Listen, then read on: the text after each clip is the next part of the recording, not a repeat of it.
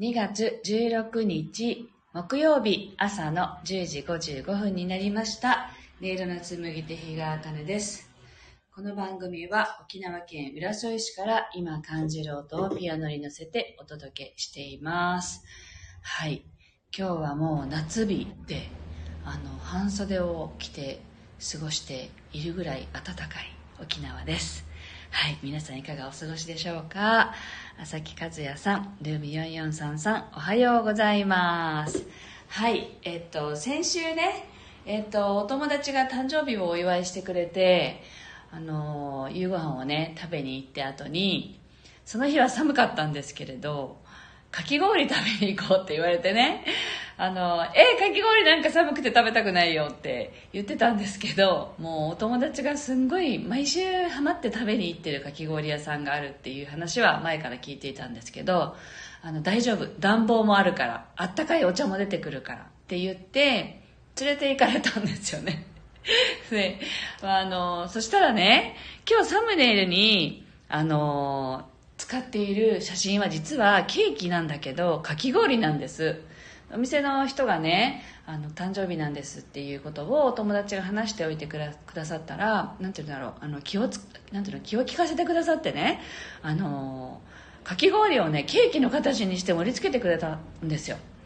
で、めちゃくちゃ美味しかったです。で、普通のかき氷じゃないよって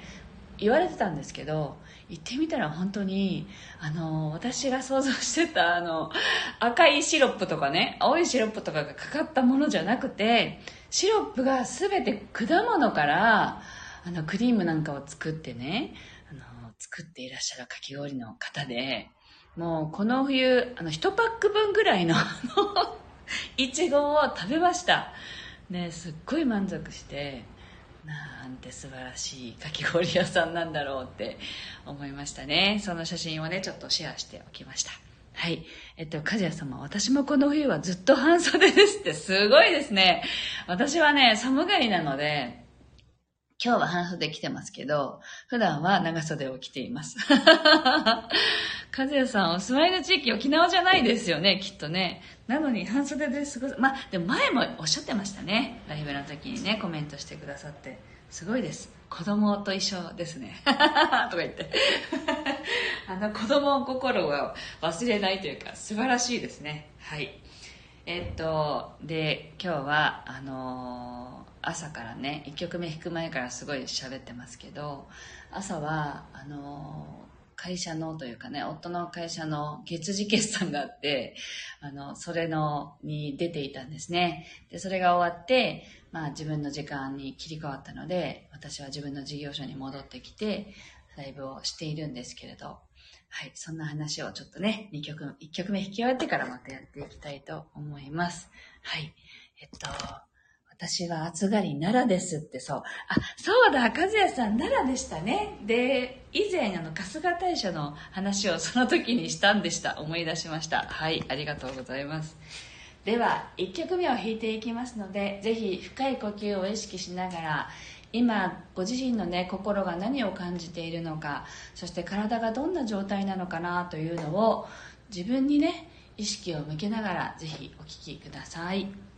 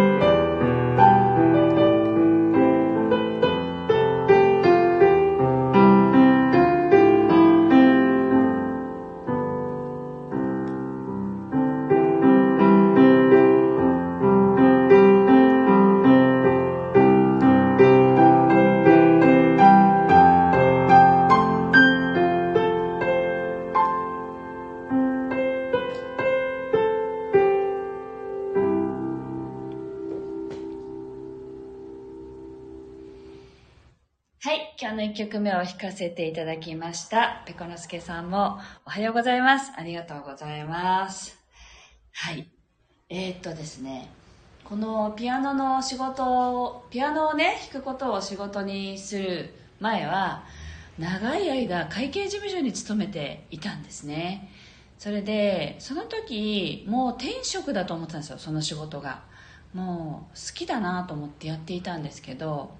なんかある時からねもう全てが苦しくなって苦しみに変わって会社に行けなくなったというね経験がありましてそこから好きなものを何だったっけっていうねあのもう一回自分を見つめ直したところからピアノにたどり着いて今がありますけれどもえっ、とやっぱりね知識はあるので私あの多分会計とね税務の仕事は適職だったんだと思うんですね。自分に合っていた仕事だった。でまあ食べていくために何ていうのかな。自分にとっても合ってる仕事だったんだろうなと今は思っています。でなのでその知識があるので、まあ、夫の会社の経理をね経理って言ってもね月に1回か2回ぐらいしか手伝わないんですけど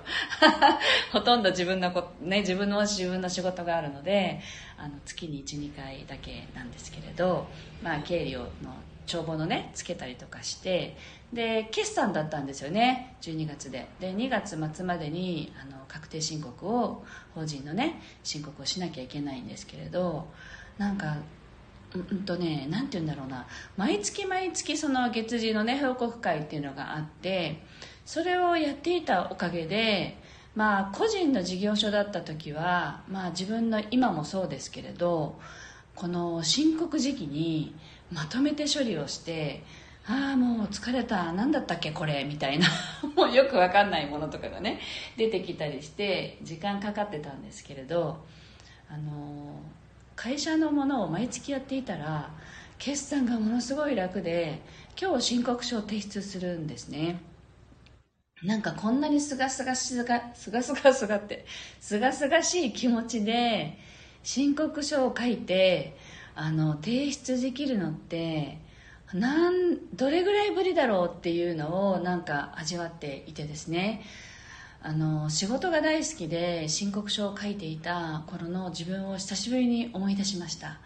なのでそれだけ余裕がなかったんだなあの頃っていうのが今わかるというね。なんかそんな感じがしています。はい。えっと、和也さんが、ああ、確定申告やらないといけない。ね、本当そうですよね。私自分のものは、あの、置きっぱなしで月々やってるわけじゃないので、昨日あたりからちょっとね、気合入れてやり始めてますけどね。あの、そんな状況なんですけど、だから、なんて言うんだろうな、会計事務所に勤めた時って、もうある時、ぷっつりとこう、糸が切れたように、全てが苦しくなって、仕事に行けなくなったというね状態だったんですけどやっぱりその頃っていつも時間に追われていて自分のことを顧みる時間なんかなくてまあその会社をね辞めた時に母が言ったんですよ私に。ああなたの人生が明るく見えるって。で私それまで母に何度もねその仕事本当に大丈夫なのって言われてても全然こう気が付かなかったんですよね。楽しくてしょうがなくてあの一生懸命やっていたんだけどなんかそれはね人間らしくないってずっと母に言われてたけどその意味すら分からなかったんですよ。だけど会社を辞めてあああなたがやっと人間らしくなってあなたの未来が明るいっていうすごい希望が見えるわって母に言われた時にいかに自分が何て言うのかななこの仕事のことだけに一生懸命になって自分自身も家族も友達もあの置き去りにしてねそこだけに集中していたかっていうことが分かったというかそれに気づいた時だったんですよね。だからその時は一生懸命やることも私には必要だったと思うけれどあの生きていく時って仕事が全てじゃないっていうことにあの気づいた瞬間でしたよね。だからあの10年以上も友達と連絡をほぼ取ってないとかまああとはなんだろうな家族との時間もほとんどなかったとかそういうまあ仕事に行って帰って寝るみたいなそういう生活をずっとしていたんですけどそそれがなんかちょっとおかしかったんだと思うんですけどそれすら気づかなかったんですね。でそれがあった、まあ、今がありますけれどで本当に嫌になっちゃったんですよ。大好きだった仕事も嫌になってなんでこんな苦しくなっちゃったんだろうって思ったけど久しぶりに申告書を作ってねあのもうあの提出できるっていう状態になった時になんかあこんなすがすがしい気持ちだったな最初の頃はっていうねそんなことを思い出したら本当に時間に追われて自分のこともあの家族のことも全部おざなりにしていたら心が壊れたんだろうなってそんな風に思い返しているところです。なんかそれをねあの気づいたらシェアしたくなっちゃったから喋ってるんですけどね。はい。えっとわかめちゃんが「こんにちは。公園に追われて久しぶりにライブで聴けて嬉しいです。癒されます」って。うわ公演してるんですね。わかめちゃんすごい見たいです。でもなんかね好きなことに没頭できる時間っていいですよね。はい。というわけでまあ私もあのずっとねあの10年ぐらいうつ病の方の復職とかあの再就職のね支援の事業所でピアノのプログラムを持っていますけれどそこの事業所のね代表の方がおっしゃってたんですけどあのうつになる時って追い込まれることが一つ一つだけではうつにはならないんですよって。2つ以上の本当に落ち込むようなことが起きた時にそれが発症するって言われてますっていうことをまあ誰かに話してるのをこう耳で聞いてあそうなんだって思ったんだけどだから私も当時ね本当に仕事に行けなくなった時って仕事で疲れてたっていうのもあるけどなんか他にねすごく嫌だなって思うことが重なっていたんですよね。でそれも後からああそういうことだったんだってだからそれで気づいたんだけどなので人ってやっぱりこう自分のなんか心のねあの許容範囲っていうのかな。それがある程度あると思うんですけどそれが自分の中でまあ大丈夫だろうこれぐらいは我慢できるだろうみたいに思ってることがある時こう我慢の限界を超えたらもう苦しくなっちゃうんだろうなって思うんですけどあのそういう時期もね経験しての今なのでなんかそしてまたもう一度ねあの会計の仕事って昔好きだったんだよなっていうのを思い出せて嬉しいなと今思っています、まあ、かといってこのこれを仕事にしたいかって言ったらもう全く別の次元の話なんですけど もう仕事にはしないなと思ってはいますけどね。あの好きだったなという気持ちを思い出せてちょっと嬉しくなりました。はい。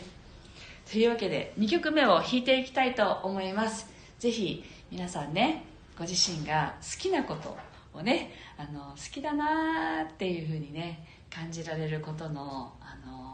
嬉しさというのかなありがたさみたいなものをぜひ感じながら次の曲聴いてください。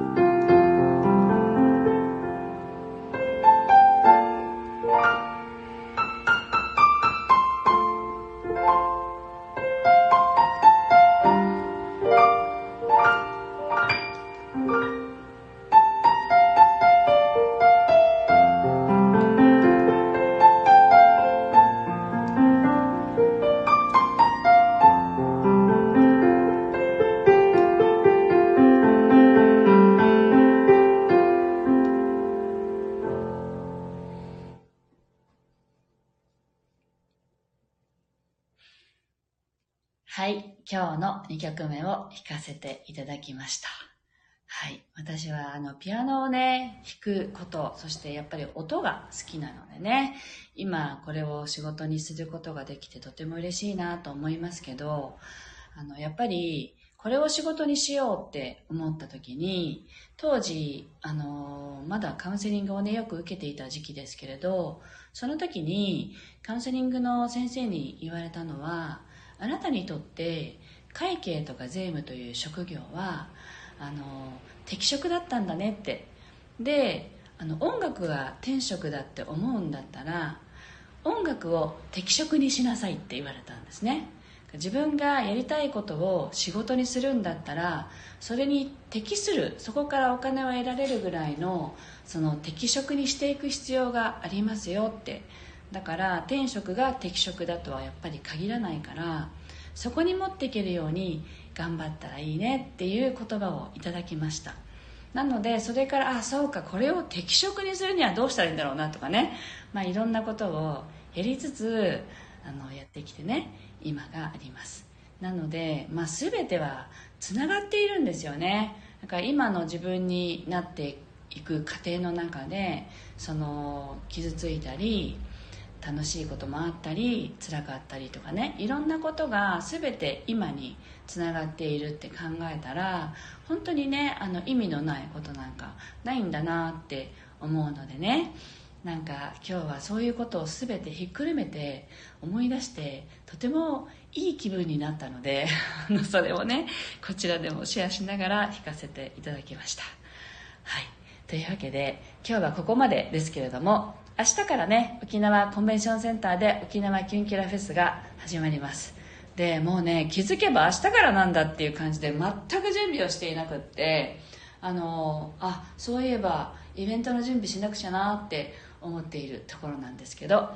日曜日までの3日間キュンキラフェス開催されますのでぜひあのお近くの方は足を運んでいただけたらと思います。そして2月19日は、えー、っと3位三位一体コラボセッションが私のサロンであります。でお昼の2枠のみ空いてますのでもしあの気になる方がいたらこちらもあの直接お問い合わせください。そして3月の末ですね。埼玉キュンキュラフェスに出店が決まっていますのでまた関東方面でねお近くの方はぜひあのお会いできたら嬉しいなと思っていますのでよろしくお願いいたします。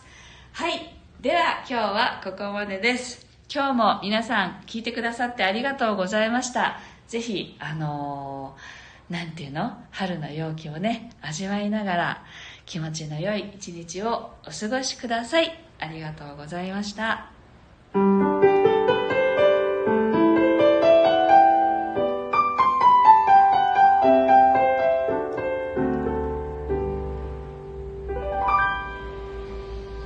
ありがとうございました。